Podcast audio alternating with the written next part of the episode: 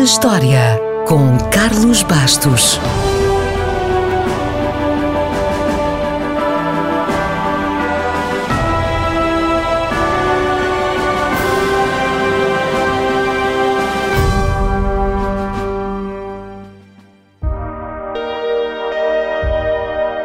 A 12 de janeiro de 1809, portugueses e ingleses envolvidos na guerra contra Napoleão tomaram Cayena, a capital da Guiana Francesa.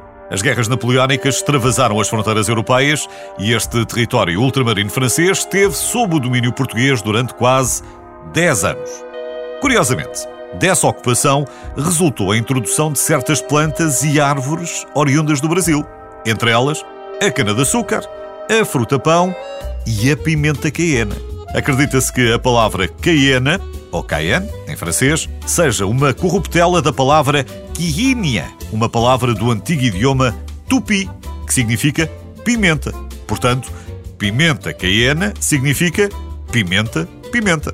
Aliás, ao contrário do que muitas vezes se diz, há cada vez mais indícios de que Cayena, a capital da Guiana Francesa, tenha recebido o nome desta pimenta e não o inverso.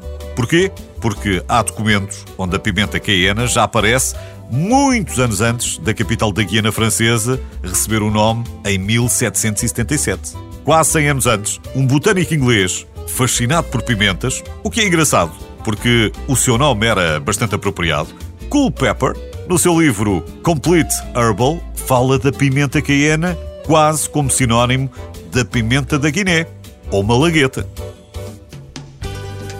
Ora, como sabemos, até podem ser parecidas, mas não são bem a mesma coisa. Esta baga picante da África Ocidental, a pimenta da Guiné, já era conhecida por Malagueta antes da chegada dos europeus à América. E por cá, até lhe chamamos piripiri ou gindungo, por exemplo. Esta história de gostarmos de picante já é muito antiga.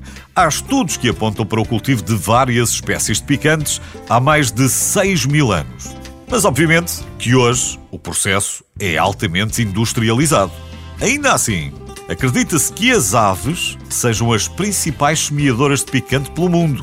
Por uma razão simples: as aves não sentem o picante e comem alegremente as bagas inteiras com as sementes intactas e depois dessas sementes serem digeridas, são depositadas no novo local, já com fertilizante e tudo.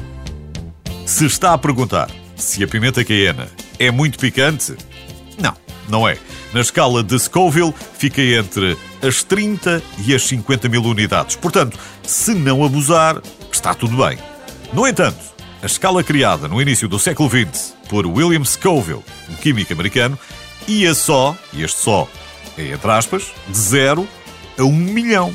Mas hoje há quem se dedica a aprimorar algumas variedades de pimentas e, segundo o Guinness, a Carolina Reaper já chegou a 1 milhão e 600 mil unidades na escala Scoville.